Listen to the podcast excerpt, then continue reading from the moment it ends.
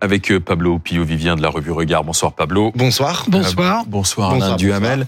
Euh, là, juste avant que vous n'arriviez sur ce plateau, on a deux sujets euh, de discussion. Euh, la SNCF, la grève, et les agriculteurs, la colère. Et puis on entend aussi d'autres euh, peut-être catégories, c'est ce qu'on lit ça et là, qui pourraient elles aussi monter en première ligne des revendications. Est-ce que d'ici aux Jeux Olympiques, le pays va devenir ingouvernable Bah, Écoutez, la France n'est jamais facile à gouverner, mais dans les mois qui viennent, ça va être particulièrement compliqué. Ça va l'être parce que effectivement, il y a déjà aujourd'hui deux crises sérieuses. La première, celle des agriculteurs, qui euh, bénéficient de leur popularité et qui exigent des résultats instantanés, jour après jour, vérifiés, contrôlés et, et visualisés par eux. Ça, ça n'est pas facile, d'autant plus a la surenchère, comme on l'entend avec la coordination paysanne, par exemple. Rural. Donc, c'est difficile et on- on est à, on est à neuf jours euh, euh, du salon de l'agriculture. Donc, euh, c'est très difficile. Deuxièmement, bah, il y, a, y a la grève euh, des contrôleurs de la SNCF, qui, elle, est franchement impopulaire, mais, et qui n'empêche, va, va fonctionner, va marcher. Et, et là, le problème, c'est d'éviter toute forme de contagion. Bon, donc ça, c'est déjà ça. Puis derrière ça, on le sait bien, on, on est à quelques mois des Jeux Olympiques, donc d'une cible à partir de laquelle toute revendication catégorielle disposera d'armes bien plus puissantes que d'habitude. Or, d'une part, il y a beaucoup de, de, de- d'exemples qu'on connaît déjà, euh, des circonstances du genre Jeux Olympiques. Ça a été vrai du Tour de France, ça a été vrai de la finale de la Ligue, etc., où les grèves ont eu lieu et où ont terriblement compliqué les choses. Donc on peut pas du tout prendre ça au sérieux. Et puis, il y a ce phénomène qui, qui est relativement récent et qui est celui des, de- du remplacement euh, des grèves unitaires par des grèves corporatistes, spécifiques, ne, ne concernant qu'un petit nombre de gens, mais à des endroits névralgiques. Et à fort Et- pouvoir de nuisance. Donc, c'est ce que vous euh, voulez dire. endroit C'est ça, exactement ça. Et, et alors là, à l'approche des Olympiques, Ça va que- se multiplier. Que ce soit euh, les transporteurs, que ce soit les, la sécurité, que ce soit la police, que, que ce soit...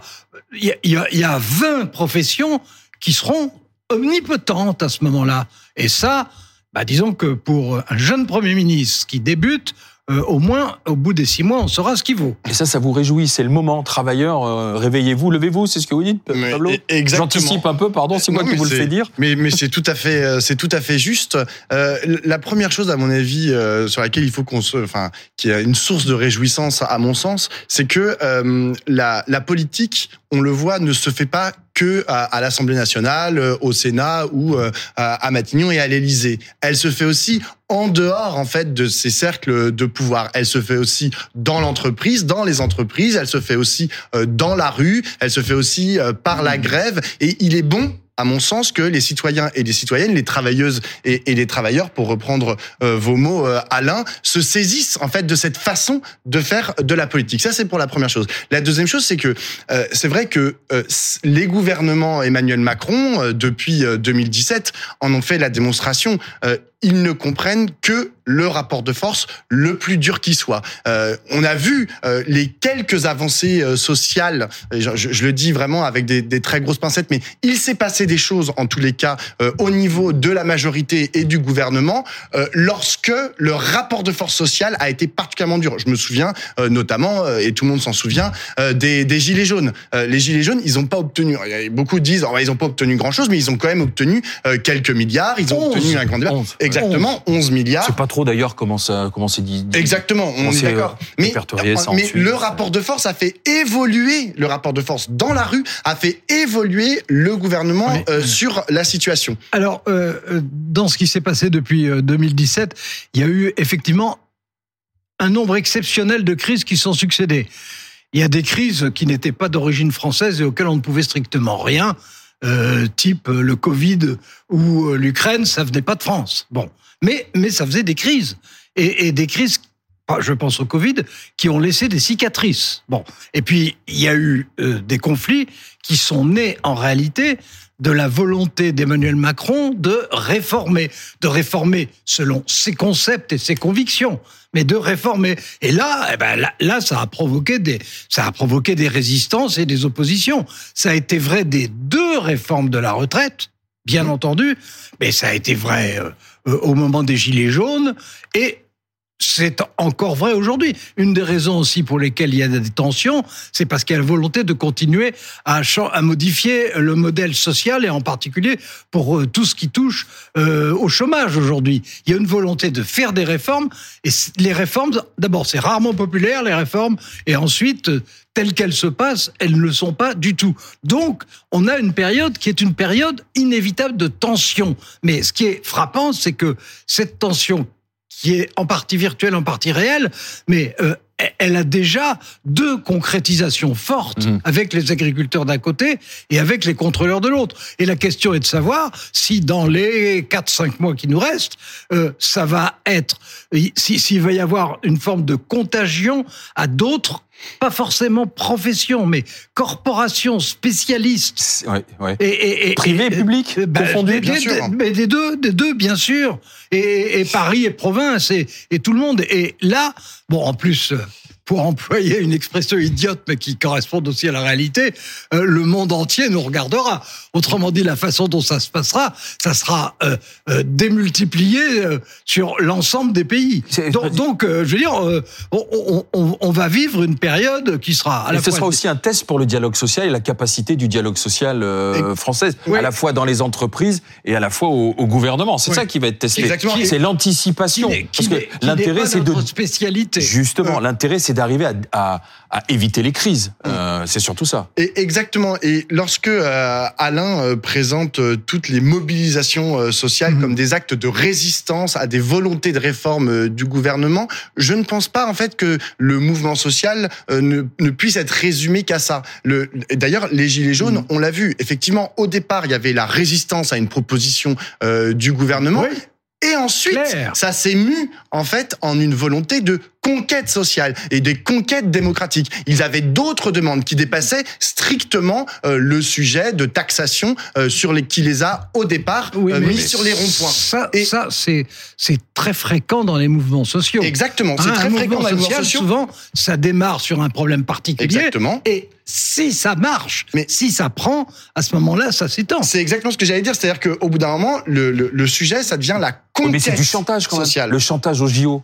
C'est euh, Non, c'est pas du chantage. Bah, si. Ah, si. C'est Bah, non. Si, quand vous faites peser une menace Disons- sur dis- sur dis- gâcher une fête disons- mondiale, disons- du chantage. dis- disons que c'est quand même l'approche. Euh, l'approche des Jeux Olympiques, c'est à la fois pour le gouvernement une énorme vulnérabilité et, et pour les opposants, notamment aux réformes au pluriel, aux réformes au pluriel, c'est euh, euh, une bénédiction, c'est une chance de pouvoir. C'est un- faut- faut- c'est un et- levier, et- c'est un outil. et- et ça n'est pas du tout du fantasme, parce que comme je Mmh. le disais, on l'a vu quand la Tour de France a été interrompue, Mmh. on l'a vu quand la, la finale de la Ligue des Champions a été en partie gâchée par ça.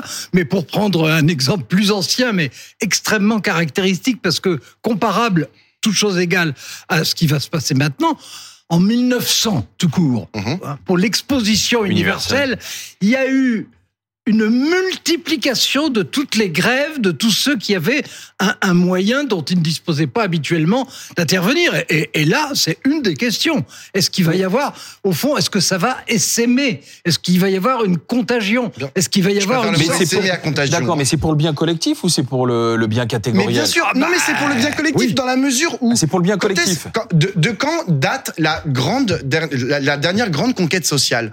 Bah ça fait ça fait longtemps en fait qu'il n'y a pas eu de grande conquête sociale qui a été acquise grâce à des mobilisations sociales. Et c'est aujourd'hui, à mon sens, ce à quoi Une devrait conquête être- sociale, ça veut dire que c'est pour tout le monde. Là, est-ce qu'on sera sûr que ce sera pour le bien commun? Mais Ah vous savez, lorsque vous savez, lorsque les cheminots se battent pour leur statut, se battent pour des meilleures conditions de travail, se battent pour avoir une meilleure rémunération, ils le font pour tous. Parce que si eux, ils lâchent, si jamais, en fait, il y a des, vous avez comme ça, de façon catégorielle, comme vous dites, euh, des, des gens Ça- qui, ça- des gens qui lâchent, des gens qui baissent les armes, à alors derrière, là, il peut y avoir une contagion. Et là, j'utilise le mot, et on peut, et le gouvernement peut se Oui. dire, ou les entreprises peuvent se dire, ah bon, bah, si, si si on a fait ça aux cheminots, bah, nous, on va faire la même chose dans le BTP, et on va faire la même chose dans telle autre catégorie de la population, ou telle autre catégorie de travailleurs. Ça, c'est une façon angélique de présenter les Pas choses. du tout. Euh, ah non, mais c'est mon point de vue. Allez-y. Bon, euh, il y a un certain nombre de catégories qui seront au départ, on les connaît au départ, hein, c'est tous ceux qui ont des moyens de pression spécifiques Mhm. à un moment donné qui sera la préparation des Jeux Olympiques. Et ceux-là auront inévitablement des tentations. Donc la La question... pointe de la lutte. La, la- non, la question pour le gouvernement, qui parce qu'il n'y a, a pas qu'un interlocuteur, il y en a quand même deux, c'est d'essayer d'anticiper ce qui Hmm. peut l'être. Et en même temps, il faut arriver à anticiper sans donner le sentiment euh, de, de tout accepter, de se résigner à tout. Et, et, et vous disiez, euh, ça, ça m'intéresse toujours les comparaisons historiques, euh, vous, vous disiez, ça fait très longtemps qu'on n'a pas obtenu une grande réforme. Les, une, grand- une grande réforme, des, des conquêtes, oui, mais je suis d'accord, allez-y. rappelons-le comme ça. Des grandes réformes sociales obtenues euh, après une mobilisation populaire spectaculaire, les, les dernières, ça a été mai 68. Mais 68, Mmh. tout à ça a fait. été, oui, Vous mais avez mai- raison. mai 68, ça nous ramène quand même à un certain temps. J'étais presque jeune encore. Oui, mais on peut. Jusqu'à présent, les que les grandes grandes mobilisations ont plutôt des mobilisations de rejet et pas de conquête. Ouais. Non, c'est pas Oui. tout à fait juste Mais parce ah, que, par exemple, le mouvement de y a- 95, le mouvement Ah, de c'était du 95, rejet. c'était du rejet, mais derrière, en fait, vous avez 97 et la possibilité pour un gouvernement socialiste de porter à ce moment-là des conquis sociaux. Un- et je pense qu'il faut lier Un certain 95 et nombre. 97. Un- un- et ce qu'a fait Jospin. Oui, mais un certain nombre. C'est pas du tout comme aux 60. 35 heures, c'est Aux ça 35 heures, par exemple. Oui, Bah, C'est discutable, la conquête sociale mais, des 35 mais, mais euh, c'est vrai que quand il y a euh, des- une grande bagarre comme en 95, euh, populaire, refus de réforme, hein, refus sur les retraites, refus sur les régimes spéciaux, etc. Bon, c'est vrai que ça provoque ensuite des réactions, mais ça provoque des réactions. D'une part parce que ça, ça déplaît à une partie de la population, évidemment, mais c'est aussi parce que c'est le moment où les Français se rendent compte que les alternances politiques successives qui n'existaient pas avant, hein, qui n'existaient pas depuis 1958, Mhm. que les alternances successives se traduisent les unes après les autres parce que le monde est en train de se transformer Mhm. et de se transformer cruellement en désappointements successifs. Alors, ça, c'est intéressant. et, euh, je- Non mais c'est c'est tout à fait, Merci, oui, c'est tout à fait, merci. c'est tout à fait, c'est tout à fait juste. Et d'ailleurs, c'est c'est- le, le gouvernement devrait avoir ça en tête. C'est-à-dire que toutes les mobilisations sociales qui ont eu lieu depuis euh, 2017, et je pense notamment à la dernière grande qui était euh, la mobilisation contre la réforme des retraites et qui était massive et qui était massivement approuvée par euh, par l'opinion. Derrière, ça doute. crée quoi? Puisqu'il n'y a pas en fait de, de bouger, j'ai envie de dire du côté du gouvernement, ça crée du ressentiment. Et ce ressentiment dans la population et particulièrement chez les travailleurs et les travailleuses, eh bien, Non, il bah, peut la- aboutir, la il peut aboutir à, à- la à un chaos et à, et à un gros problème. La, la population, c'est les travailleurs et les travailleuses. Et ouais, Tout le monde est travailleur D'accord, mais est-ce que le jeune Attal, pardon d'employer cette expression un peu triviale, mais il est jeune et il est Ouais. Premier ministre, Oui. aura la capacité euh, Alors, alors. à déminer tout ça? C'est, euh, en tout cas, j'y pensais tout à l'heure. euh, je n'ai pas le souvenir d'un seul Premier ministre de la Ve République qui, en arrivant à Matignon, se soit trouvé immédiatement avec deux conflits lourds et des perspectives, disons, vraiment incertaines. Et alors là, comme test, on va avoir un test en première grandeur. S'il s'en tire, c'est qu'il a vraiment quelque chose. Et s'il n'a pas vraiment quelque chose, eh ben, il s'en tirera pas.